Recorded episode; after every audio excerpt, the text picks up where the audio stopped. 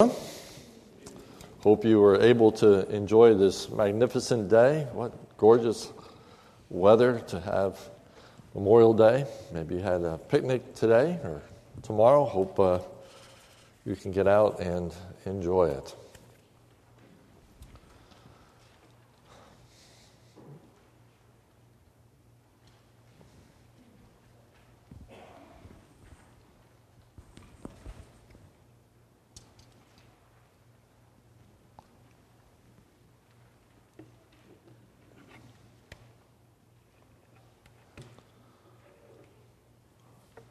Tonight we are considering our study of love found in 1 Corinthians chapter 13. We begin with a brief review. We have considered the importance of love.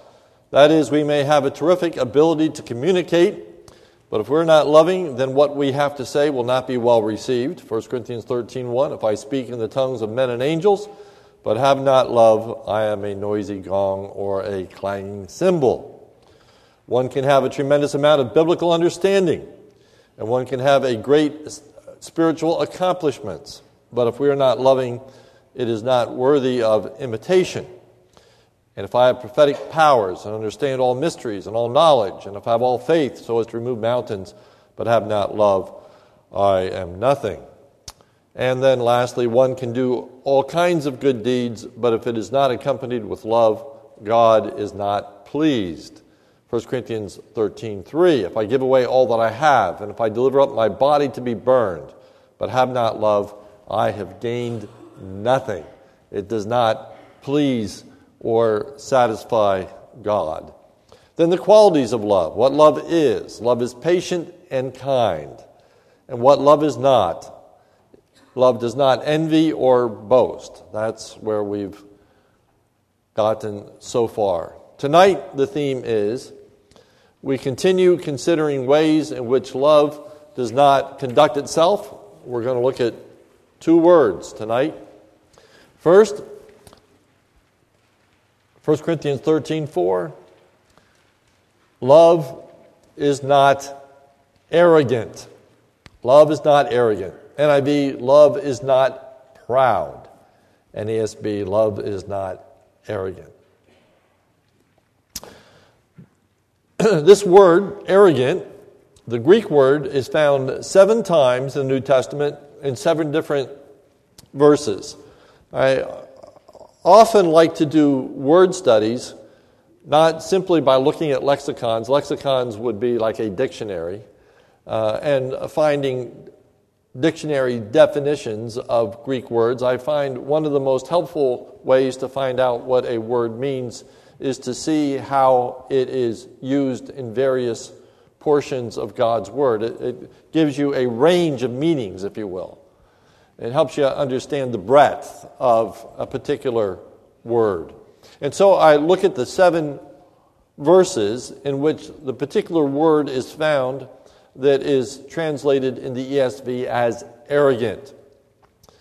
And from it, I have drawn these conclusions as to what love is not when it's speaking about love is not arrogant. First, love does not have a swelled head overestimating one's own importance, value, or worth. 1 Corinthians 4 6. I've applied all these things to myself and Apollos for your benefit, brothers, that you may learn by us not to go beyond what is written, that none of you may be puffed up. That's the word here for arrogant. That you may not be puffed up in favor of one against another. Paul has been talking about himself and uh, Apollos. The Corinthian church was divided into a bunch of different sects, a bunch of different groups. Some were saying, I'm of Paul. Some were saying, I'm of Apollos. Some were saying, I am of Christ. They were divisive. They were comparing people against each other. And they were putting certain individuals on pedestals. And the Apollo and Paul just got done saying that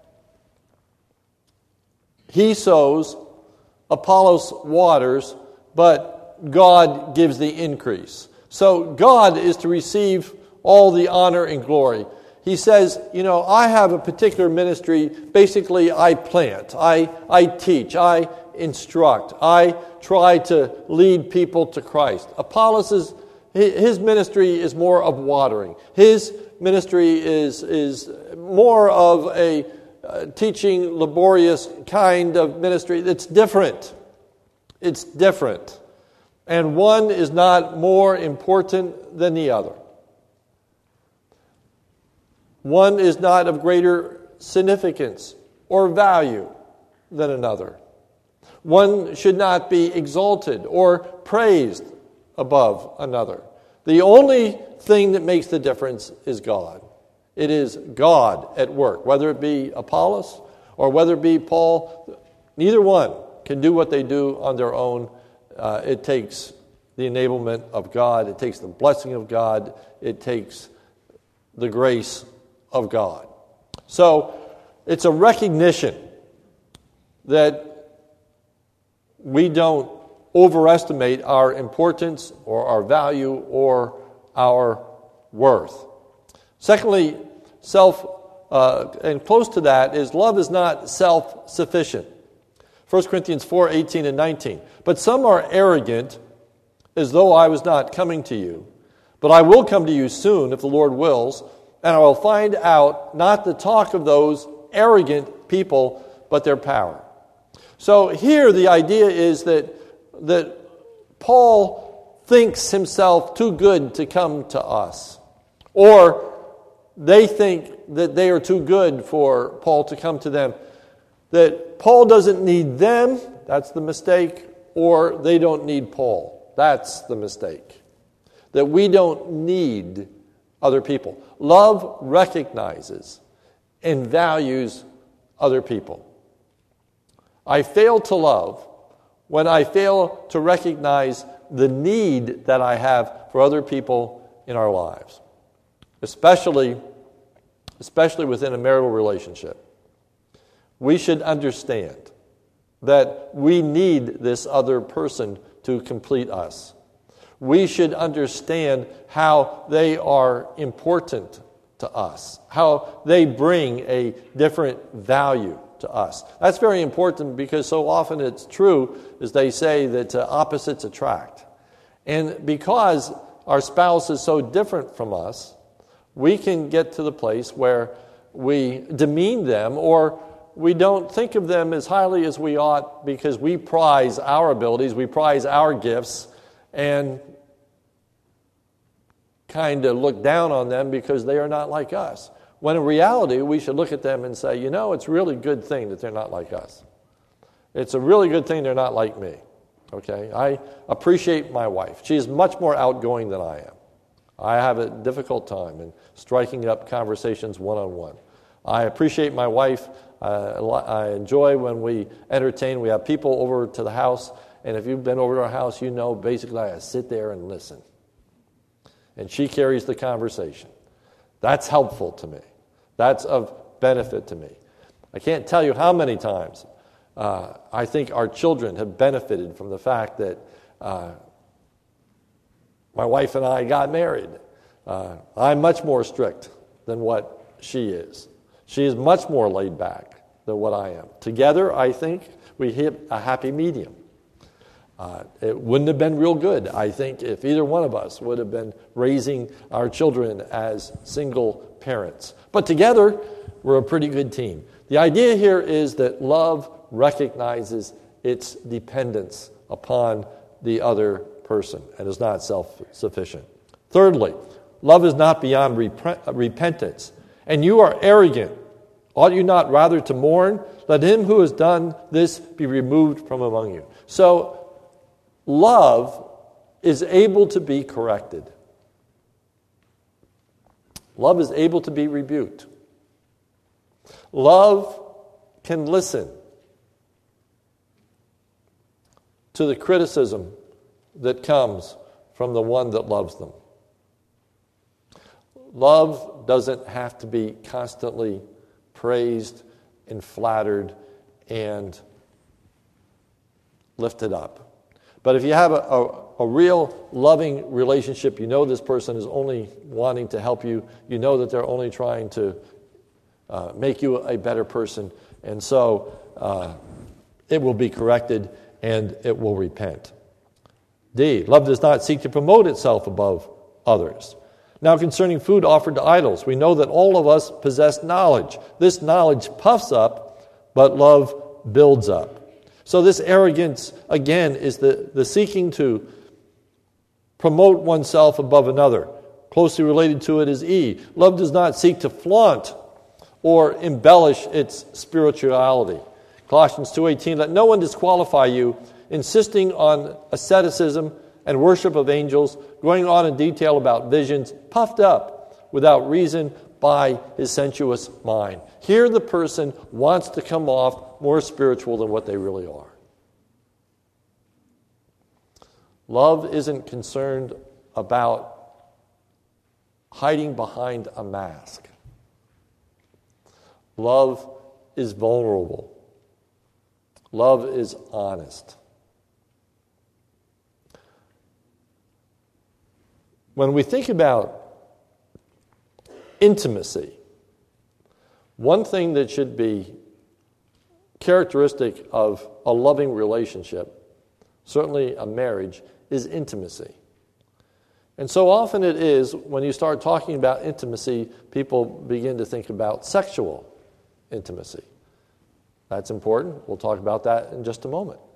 But there is another kind of intimacy that's even of greater importance, and that is a vulnerability in which you are willing to confide in your spouse. You're willing to reveal your sinfulness. You're willing to reveal your hurts. You're willing to reveal your sorrows, your joys.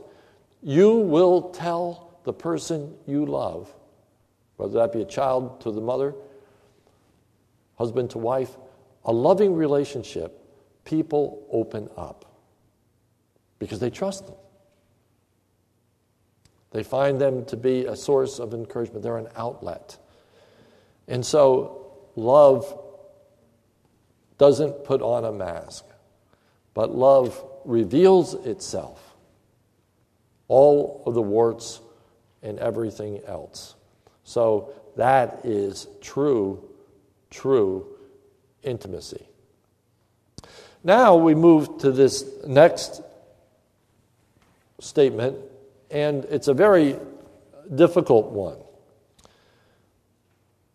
ESV says that love is not rude. Love is not rude. Why this is such a difficult word is, first of all, this word is found only one other place in the New Testament. So it's not a very common word at all. It's a very, very unusual word, found only one other place. And so I have written this Love shows respect for others. It does not behave disgracefully, dishonorably, or indecently. Love does not behave itself in such a way as to bring shame or reproach on oneself or on the one loved. It's a word that's hard to put into one word. I can't think of an English word that properly conveys the thought that lies behind this word that's tri- translated as rude. When I think of the word rude, I think of an unmannerly individual. Okay? Uh, I think of somebody who burps at the dinner table. That's rude. Okay? I, I, I think of uh, behaviors where people, you know, are doing gross things and they're not taking into consideration what other people think. I, you know, a, a person who has a runny nose and doesn't wipe their nose. I think of that as being rude. Okay, that, that, that's uh, that behavior. Uh, but this, this word for rude has at its root a sexual connotation. The only other place it's found is in 1 Corinthians chapter 7 verse 36. where it reads as follows If anyone thinks that he is not behaving properly, that's this word that's translated in our text as rude. If anyone thinks he's not behaving properly towards his betrothed, if his passions are strong, it has to be let him do as he wishes, let them marry, it is no sin. So if, you if your passions are getting out of control, if you are losing self restraint, if you're getting to the place where you are not behaving properly, then you should get married. Uh, King James says in this particular uh, portion of Scripture, it is better to marry than to burn. There, the idea is to burn with lust. It is better to get married than to give in to sexual temptation. B, to make love is a euphemism in our culture for sexual activity, but can only rightly be used in a marital context. Outside of a marital context, sexual activity brings shame, reproach, and embarrassment. In that sense, the scripture says marriage is honorable. Hebrews 13:4. Let marriage be held in honor among all, and let the marriage bed be undefiled. There is absolutely nothing wrong with sex within marriage. And not only is there nothing wrong with sex within marriage, but it is appropriate. Not only is it appropriate, but it's actually one's duty or responsibility in 1 Corinthians chapter 7. Not only is it appropriate, not only is it one's duty, but it actually is something to take joy and delight in. And there is absolutely no shame to be associated with a married woman who shows up at church and she's pregnant. Everybody rejoices. That's great. That's a time for celebration. But outside of marriage, it's a different story. Outside of marriage, it is not honorable, it is not praiseworthy, it's not a cause for joy, it's a cause for shame or disgrace or to be dishonored. It is viewed as indecent. Since there's no one word that conveys all of that, I've chosen to look at a story in the Old Testament that I think illustrates for us what is being said in 1 Corinthians 13 when it says love is not rude. And I think this is very, very important as young people because our culture can give a very perverted view of what love is. And people think that they are demonstrating love by engaging in all kinds of uh, inappropriate sexual behaviors, and that's not love. That's lust. That's not love. That's, that's self seeking. That is self gratification. It's not love. So let's look at this illustration of rudeness, disgraceful behavior illustrated by Amnon. In our text, Amnon had a great desire for his sister. 2 Samuel 13:1. Now Absalom, David's son, had a beautiful sister whose name was Tamar. And after a time, Amnon, David's son, loved her. Now, this was his half sister. And the scripture says he loved her. Let's put that in quotes, okay? He, he, he was infatuated with her. In fact, he was obsessed by her. He fantasized over her. He thought of her 24 7.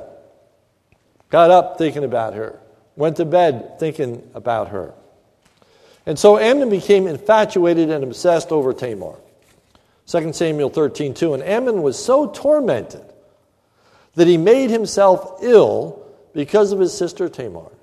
Uh, maybe you've heard that expression, to be lovesick. don't want to eat, you're just consumed with the thoughts of someone else, we usually think of that in terms of infatuation or lust. But here he is. He's, he's making himself sick because of his sister Tamar. Why? Because she was a virgin. And it seemed impossible to Amnon to do anything to her. This has a strong sexual connotation. Okay? He wanted to have a sexual relationship with her, and it was driving him nuts. Amnon shares his desire with an unspiritual friend. 2 Samuel 13 3. But Amnon had a friend whose name was Jonadab, the son of Shemaiah, David's brother. And Jonadab was a very crafty man. Okay, that's not a good thing. He was a schemer, he was a plotter. And he said to him, O son of the king, why are you so haggard morning after morning? Will you not tell me? Amnon said to him, I love Tamar, my brother Absalom's sister. So Jonadab gives Amnon some sinful advice in how to entrap Tamar and take sinful advantage of her. 2 Samuel 13 5. Jonadab said to him, Lie down on your bed and pretend to be ill. And when your father comes to see you, say to him, let my sister Tamar come and give me bread to eat and prepare the food in my sight that I may see it and eat it from her hand. So he's scheming for a way to get alone with her in his bedroom. Okay? Love does not scheme about ways to take sexual advantage of someone else. There are date rape drugs in college. There is rampant alcohol use. There are open dorms. There are people visiting in other people's rooms at 3 and 4 o'clock in the morning. There are just tons of situations in which people are conniving and scheming to put themselves in a position to take sexual advantage of someone else. You need to understand that. And as a young person, you need to know that. And then, thirdly, as a young person, you need to realize that if somebody is doing that to me, they don't love me. That's not love to put pressure on you to engage in any kind of sexual activity that is inappropriate is not demonstrating love between two people. Don't ever, don't ever, one more time, don't ever fall for someone saying to you, If you loved me, you would let me. That's not love, that's lust. That's taking advantage. If they say that to you, they don't love you. If they say that, they don't care about you. That's not what love is. Number five, Amnon follows Jonadab's sinful scheme. So Amnon lay down and pretended to be ill, and when the king came to see him, Amnon said to the king, Please let my sister Tamar come and make a couple of cakes in my sight that I may eat from her hand. Then David sent home to Tamar, saying, Go to your brother Amnon's house and prepare food for him. So David is taken in hook, line, and sinker. He believes what he is told and doesn't know the scheme. So Tamar innocently goes to be a help to Amnon. So Tamar went to her brother Amnon's house where he was lying down. And she took dough and kneaded it and made cakes in his sight and baked the cakes. And she took the pan and emptied it out before him, but he refused to eat. And Amnon said, Send out everyone from me. So everyone went out from him. So all the servants are dismissed. It's just Tamar and him in the house. Verse 10 Then Amnon said to Tamar, Bring the food into the chamber, bring it into my bedroom, that I may eat from your hand. And Tamar cooked the cakes, and she made and brought them into the chamber to Amnon, her brother. Amnon reveals his sinful desire to Tamar, verse 11. But when she brought them near to him to eat, he took hold of her and he said, Come lie with me, my sister. So here she is. She's reaching out with this cake to feed this supposedly sick brother of hers.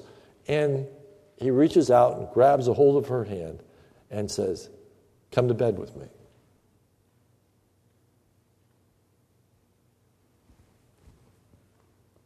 Tamar refuses to have any kind of sexual relationship with Amnon. Verse 12. She answered him, No, my brother, do not violate me. No, I don't want anything to do with this. Number nine.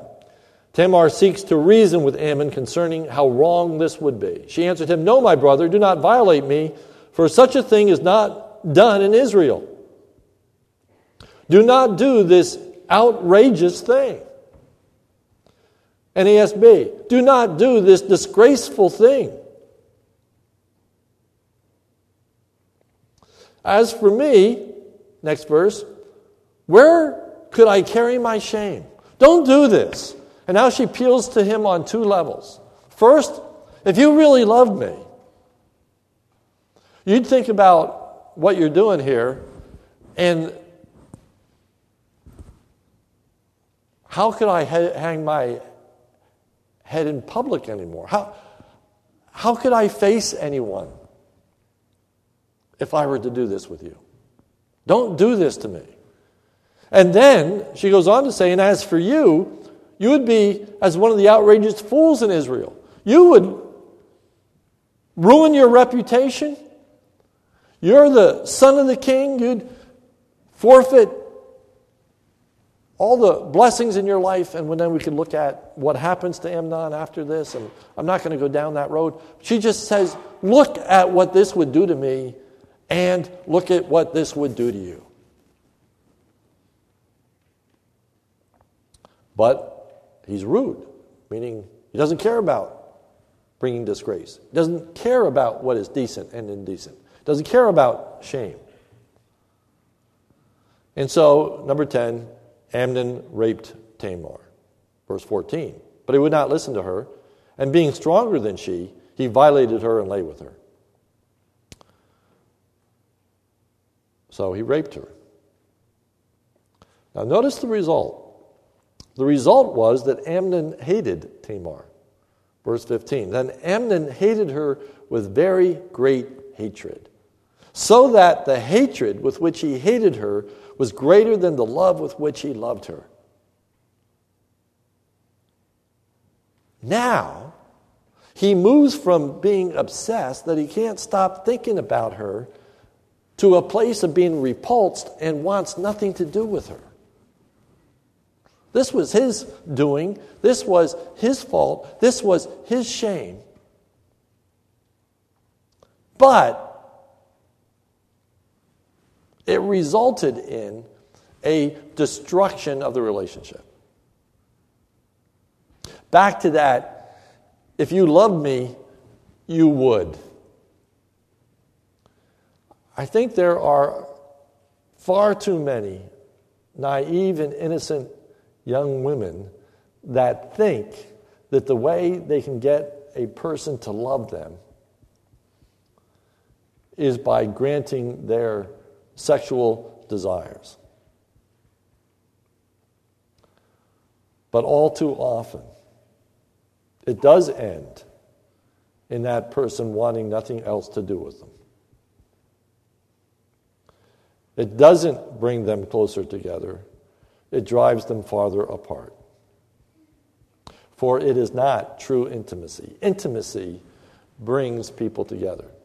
Within the marriage bond, there is an intimacy in uh, a sexual relationship.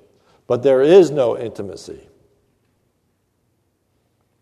in a relationship with a prostitute. There is no intimacy in a situation where somebody is raped. There is no intimacy in a situation where someone is being taken advantage of. That's just downright wrong. And so the hatred with which he hated her was greater than the love with which he loved her. Amnon showed no remorse and did not take Tamar's feelings into consideration at all.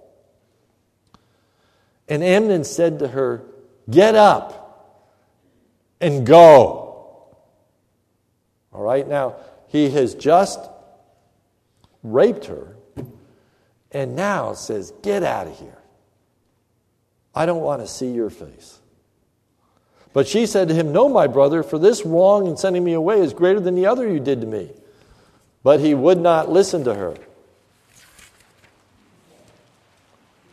And Amnon treated Tamar cruelly. He called the young man who served him and said, Put this woman out of my presence and bolt the door after her. Kick her out of here and lock the door behind her. I don't want to see her again. Now, you talk about rude. You talk about cruel. You talk about indecent. This is the poster child of it. This is the reality of it. This Amnon, who supposedly loved Tamar, we find in this story that's not love. That's not love. He lusted after her. He was consumed with her. But he did not love her. Don't confuse love with lust. Don't confuse love with sexual attraction. Don't confuse love with inappropriate desires and behaviors and conduct. Real love takes into consideration the well being of the other individual. Real love guards their reputation. Real love guards their dignity. Real love cares about their feelings. Real love doesn't want to bring them any harm, it wants to bring good. Love is not rude, does not behave improperly, does not conduct itself, NAS, and I think King James, in an unseemly manner. There's just not a good word to say, love doesn't act like all the portrayals that we see in the movies. That's not love. Don't get taken in by the world's concept of love, of a romantic relationship. Love is expressed in two people treating each other with respect and saving the sexual relationship for the bonds of marriage. That is a loving relationship. Let's pray. Our Father, help us. Help us in our relationships. Uh, we have many, many young people in our congregation. Help them as they struggle, as they learn about loving someone else, as they are attracted to other people, as they long to get married, as they are developing and developing intimacy with one another. Help them to demonstrate restraint. Give them a, a, a sense of maturity, a, a, sense of development. Lord, give them a sense of self control. Give them a true biblical kind of love for another individual. And may they know the joy and the delight and the satisfaction of entering into a relationship that is honorable, that is appropriate, that is right, that it's blessed of you, and brings praise from you and from others. So guard us and keep us, I pray, from that which is not love, but only that which is lust. For it's in Jesus' name we pray. Amen. Thank you, and you are dismissed.